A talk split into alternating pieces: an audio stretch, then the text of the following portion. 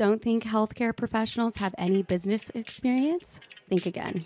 No topic is off limits as we share tales from our brave hosts who will always tell it like it is. We are hashtag no filter healthcare. Here to guide you through your healthcare journey are your hosts, Taylor Dunn and Tamara Dhanda. We want to thank our sponsor, Uptime Health, the leading healthcare equipment and compliance management software company, for bringing this podcast to fruition. Visit uptimehealth.com to learn more. Let's get started. Welcome to hashtag no filter healthcare. I'm your co-host, Taylor Dunn. And I'm your other co host, Tamara Dhanda. And today we have our guest speaker, Jeremy Krell, who is the managing partner for Revere Partners. Jeremy, it's great to have you on today's episode. I know we've been uh, working with each other's schedules for a few weeks to try and get you on here, but we're happy to have you. it's a pleasure to be here. Thank you so much for having me. I greatly appreciate it and looking forward to the yeah. discussion today.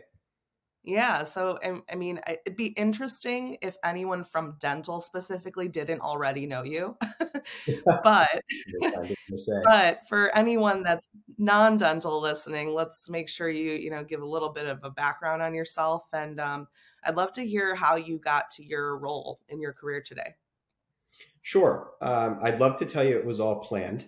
Uh, but since we're doing no no filter, uh, it, it, was not all planned. Uh, opportunities did fall one after the other uh, in in a way that I think has shaped up um, to to now make sense. Uh, but while you're going through it, uh, you, are not necessarily sure, right? You're you're you're looking for that next step. So I'm a dentist by clinical training, been so for uh, the better part of the last decade. Uh, I don't practice dentistry anymore and have you know little involvement on the dental services side of the industry. Uh, instead, I've really been a tech guy at heart and a startup guy.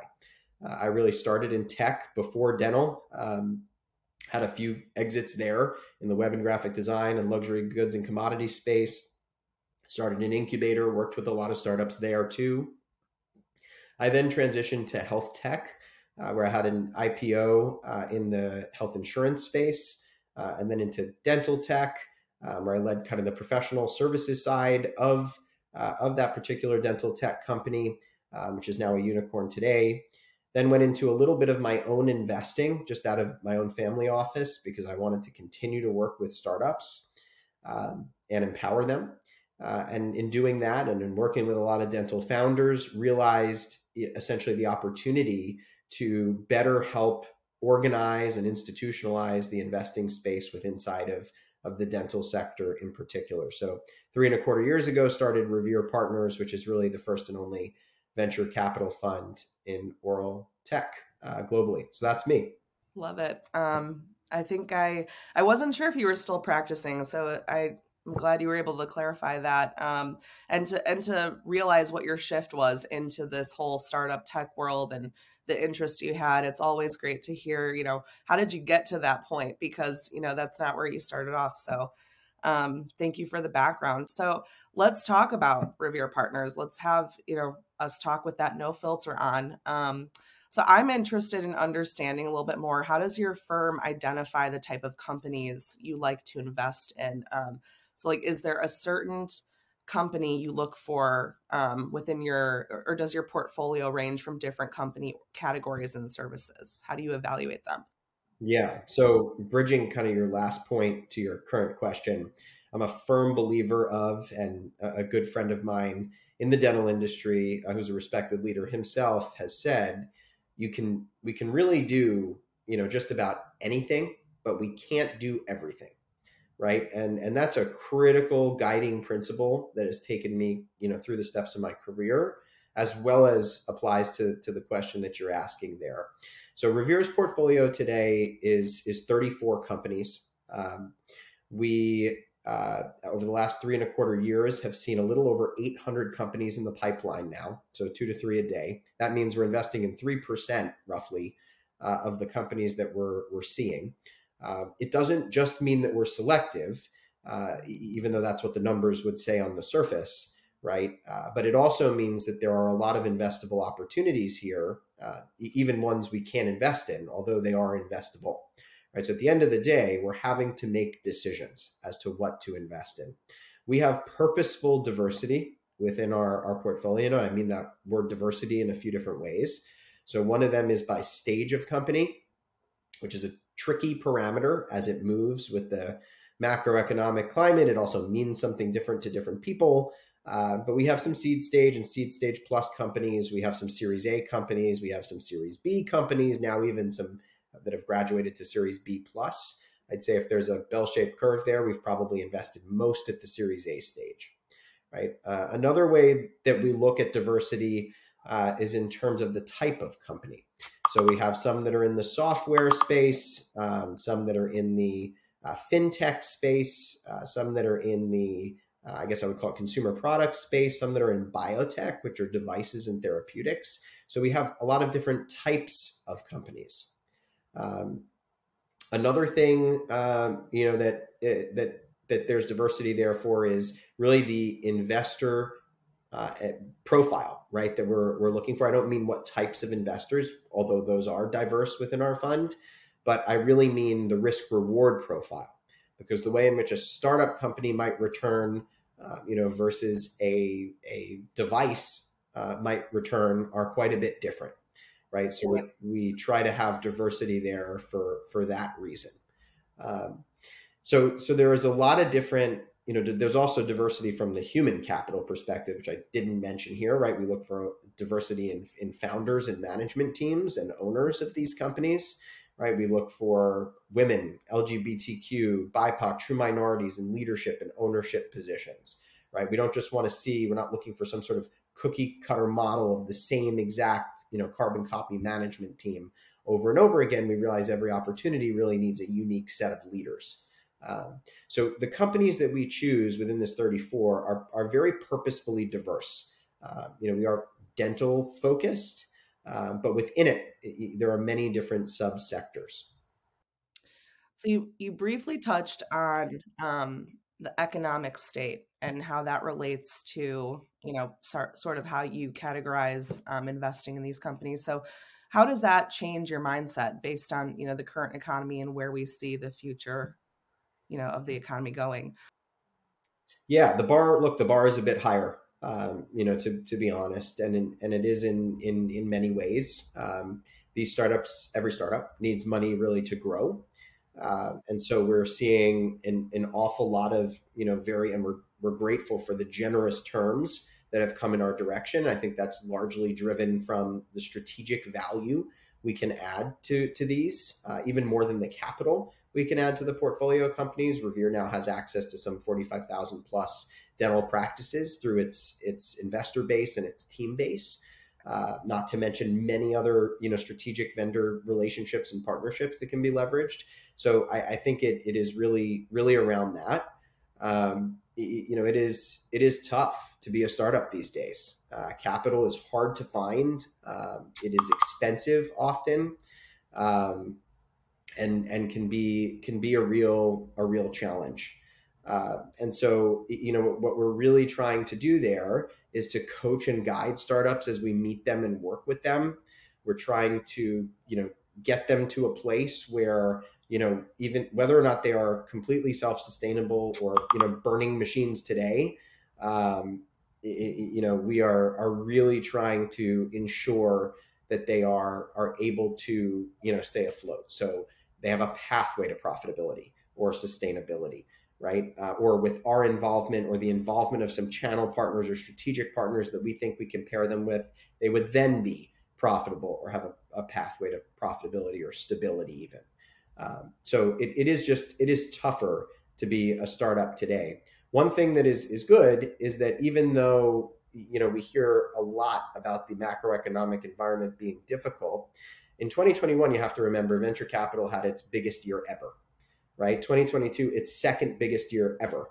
Uh, we don't know what is you know is going to be the case for 2023, but we could be in line for still the third biggest year ever, right? Those are that means big years for venture capital, um, which is not a bad thing. And the other not bad thing is that even though all of the subsectors within venture capital are shrinking, healthcare has remained the most constant of all of them. The percentage of VC deals that are being invested in healthcare companies has actually remained pretty consistently over the last couple quarters, at least between the nine and ten percent range. So, uh, still, I think uh, you know the world showing we need dentists, we need doctors, we we therefore need the technology to support those processes. Um, so I, I, I think there is some comfort found in in in those facts and figures.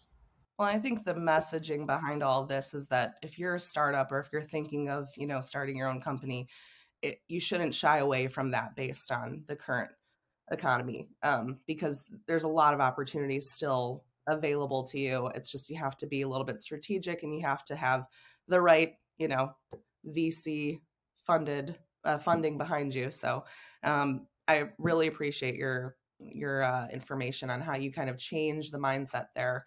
And I really also like how you talked about the advice that you give because that's something that's really important for these startups is they don't they're looking to you um, to be able to help them understand you know what's the best move in this you know current uh, economy. So it's really helpful.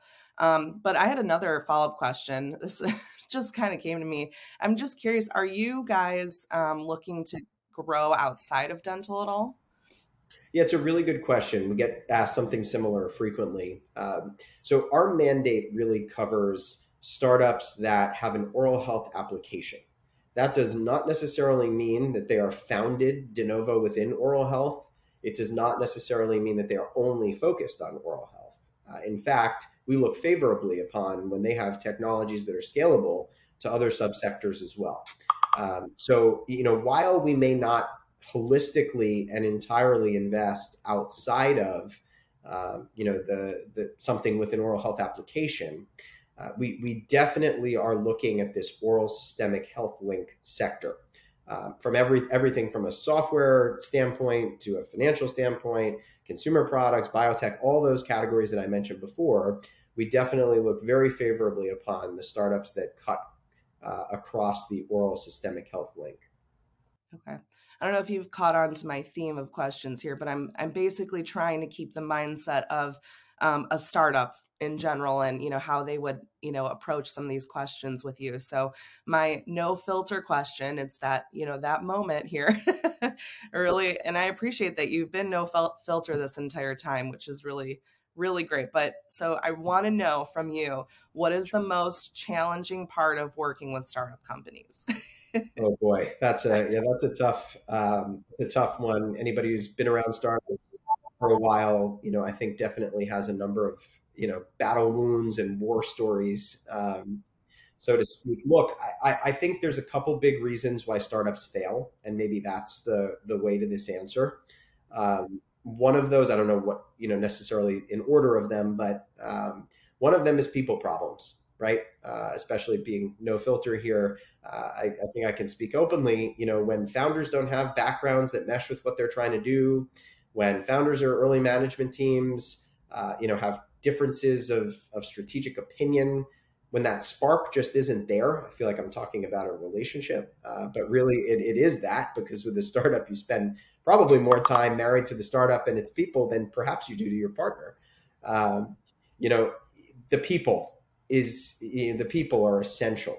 Uh, we need from an investor standpoint we need to be relying on people who are open and honest with us people who are coachable um, you know people who can you know really navigate anybody. You know it's not as hard to you know navigate through a time when you or everybody around you is doing well but we need people who can really stick together and solve complex problems when they're not you know doing well um, and i think the you know another one is startups have a really difficult time you know really truly building something to a current need and it's hard right because building takes a while for anything valuable. And in that time, things may have changed or shifted, especially with the economic environment we have here today.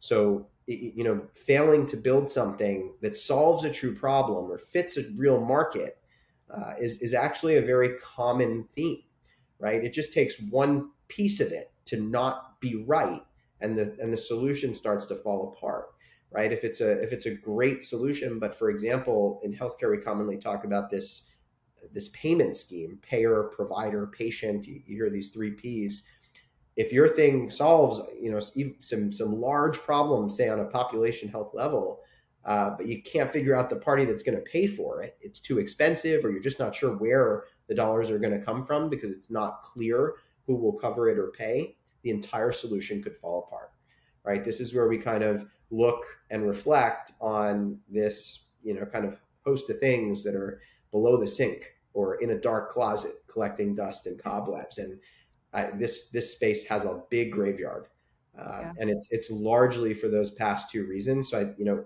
one of the hardest parts is you know figuring figuring out those two things and keeping your eye on them, right? Because people change in a startup all the time. Uh, the opportunity is is shifting, and therefore, so does the product and solution need to shift. Uh, it's not they're not just sort of one point in time questions. Uh, so you know they need to constantly be uh, to be looked at and to be cared for. Uh, they're dynamic. Um, so those I think that is the biggest the biggest challenge. Uh, you know, an investor, we're investing in a certain thing at a certain time, right? So it's easy to say, well, at that time we invested because of this, this, and this, right? But you, you're really not investing in in one data point. You're investing in you know what has been a movie up until that point and what you're projecting to be a movie going forward right and so you really you need to look longitudinally to invest uh, and that's a that's a tough thing to do and then to strategically support that startup as it shifts and it grows and it changes it's a tough thing to do yeah and another point too to kind of think about especially from a startup perspective it's like you know you get the right product and you maybe solve a need but you don't market it effectively, right? And so I think that's another, you know, kind of downfall, at least that I've seen from startups, is that they have a great product, but they're not marketing it to the right people. And um, you know, that's kind of where you know I like to come in, you know, and ask a marketing question. Um, well, this is more of just a kudos to you guys. So I was scrolling on LinkedIn and I saw this card that said, "You had me at EBITDA." And I knew it was you guys instantly. And I thought, oh my God, what a great campaign because first of all ebitda everyone throws that term around but i don't think truly a lot of people understand what that means um, so tell us a little bit about ebitda if you can and if you can shorten it in one sentence because i know a lot of people there there's a lot that goes into ebitda but um, i know people toss that term around and so i feel like that's a good place to start and then also what made you guys come up with that marketing campaign yeah, absolutely. First, you know, holistically to your point around marketing, we live in a very interesting time and culture for that um, in this country. Uh, again, no filter. Um, you know, certain people or parties can, you know, say their point of view, and whether it is factually correct or incorrect, if you say it loud enough and you say it enough times, it is proven that it, it will work on a population level here. Uh, and so that that's something have, every company has to kind of contend with uh, how much to use or not use that kind of power. The other thing is we come out of, you know, historically there was a dot com boom and era. There was a direct to consumer sort of subscription boom and era. A lot of those companies, um, you know, succeeded by burning an awful lot of money uh, in various marketing channels, and that's not sustainable. Uh, and so, how do you how do you get your voice out there, but without you know selling the whole farm for it?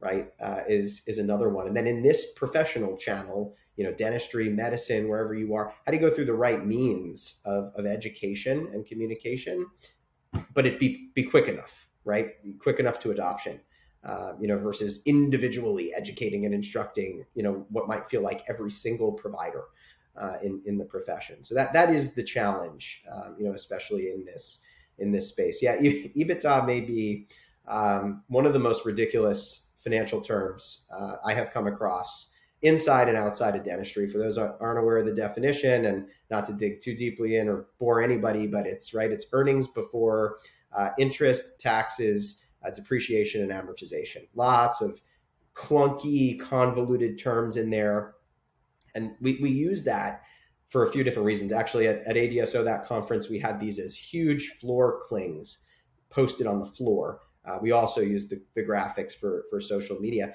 I like it because it kind of plays to, to both sides um, in a witty way, right? Or what, what I think is, is a clever way.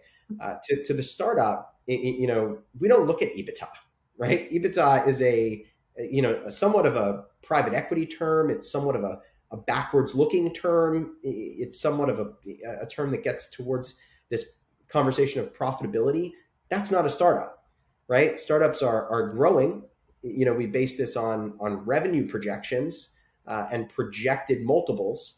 Uh, we, we don't really use EBITDA, right, in, in the startup world. So it's it's somewhat of a um, a joking term among startups, right? Because they know that some, especially in dentistry, when they're trying to sell into these practices, into these DSOs, dental support organizations, into these uh, GPOs, group purchasing organizations who do use EBITDA in their daily business of dental practices, um, you know, they don't, right? And, and it gets into this, we butt up heads against, you know, those that think with a PE mindset. We spend a lot of energy at Revere too, trying to translate between these VC terms that a VC fund and a startup might use and look at as primary financial metrics for growth and sustainability versus what private equity looks at, right? When they're dealing with a very different type of business that's operations heavy and, and human capital intensive, right? So, you know, they're different. I also think that it's a somewhat witty and clever, you know, sort of term on the, even on the investor, you know, side that comes from private equity or the dental practice or DSO side, because quite frankly, I'm not even convinced EBITDA is the best metric over there either right? Um, you know, from the practice growing world, I, I, most commonly used free cash flow. I think it's a much better method, uh, you know, than than at least solely looking at EBITDA. Um, yet EBITDA gets thrown around, and the multiples on EBITDA get thrown around by the bankers, the M and A advisors, the brokers, the you know everybody else, um, you know, in in in the space. So uh, we thought that was witty, kind of both on the startup you know VC side as well as in a way on the practice PE side. Uh, yeah, it's totally caught my attention. I got it right away. So I absolutely loved it. I thought it was a great campaign. And also it makes you ask questions too. As somebody that may not know, they can, you know, see that and ask a question like, what do you mean by this? You know, and I feel like the the campaigns that make you ask a question are the most successful. So kudos to you guys on that one. Um, and then also, you know, I think as a key takeaway, you know, we always like to give people something to take home and try to think about or maybe, you know, set goals for. Um, what are three things that you can tell somebody that's trying to prepare themselves for evaluation? Like, what should they be most focused on right now? Yeah. So, you know, from my perspective, entrepreneurship 101, we, we reward progress over perfection right? We're not looking for a perfect picture. In fact, I, I'm scared by a perfect picture, right? When somebody comes onto a pitch and shows me a deck and walks me through a demo and tells me about the financial, you know, narrative of the company and everything looks clean and tidy and perfect and buttoned up, I, I'm sitting there sort of shaking my head in a way and saying, this cannot be true. This is too good to be true. And now I'm going to have to do a whole bunch of work diving through the details to find out what is not right here right? I have much more appreciation for the founding team that comes on and tells us what we've done well and what we have not done well. Um, I, I, have to say, one startup that pitched me, they were in the ortho space, and this was a long while ago. And they came to me and, and you know told us about the software and gave us a demo and the you know the financial pitch and everything. And then they said, you know, Jeremy, where we really think Revere can plug in is we do have a great product. Our our our physical product is exemplary, and we think a differentiator. Our software stack is coming along, but is earlier stage. Uh, dentists don't like to use us right now, right? It, it is a great product and it has a place in this market, we feel, and there is consumer demand for this too, but they they just don't love to use this, right? And so we need to shift and grow the experience here to be something that really does mesh well with with their workflow and what they want to use, right? And I have much more appreciation for that right? Or somebody tells me, you know, here's what we did wrong in our financial story. We burned a little bit too much cash here. We realized it. We pivoted. We reduced burn. Here's how. Here's how we plan to keep it low, right? Um, or somebody who tells us, you know, look, we're not a bank. Uh, you know, we, we, didn't go out and get a third party formal valuation, but here's how we're thinking about it. And I'm happy to show you the raw data. Uh, you know, we use these two different methods. Uh, discounted cash flow is one of them, and, and here's the assumptions that we made right? Somebody that's raw and open and honest and exposes some of the areas where their strength, you know, versus weakness. And they even look at the financial model. They'll say, Revere, you guys probably know even better about some of these things. I'd love to learn from you. What is a better data source for this? Or what is a better assumption I can plug in here? Right? They're, they're not as much worried about, am I going to get hammered on evaluation, have to argue a point, you know, here and there. Uh, instead, they're, you know, sort of how can we be better? Right? And in terms of progress, you know, they're not fixated on profitable or you know some large number of, of revenue. They're saying, look, we're we're modest, but we're growing, right? We changed this thing, we tweaked it a little bit, and look at this. We brought on this many new customers and you know increased revenue by this percent, right? And next month I plan to do this other little tweak here. And I think that's going to tick it up, you know, another good portion. So Jeremy, if I keep doing this month over month and I make the tweaks over the next 12 that I that I'm telling you I'm going to make, here's where I think we can get, right?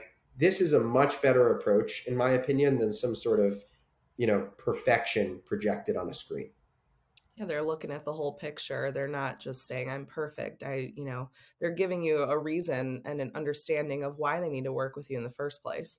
They're looking to you to have you know that expertise in certain areas that might not be their strong suit. So I, I think that's a, a misconception there is that you have to come in and look perfect and feel perfect and convince them of that. So it's eye opening i think for some people to have that realization. It's not necessary. No, failure is a part of success here, and we want to hear about them and and how you dealt with them and what you learned from that. Uh, we we also want to really see, um, you know, how how in general you plan to to be better going forward. Right? Uh, tell us where you're at now, honestly, and how you plan to improve. No fluff. no fluff.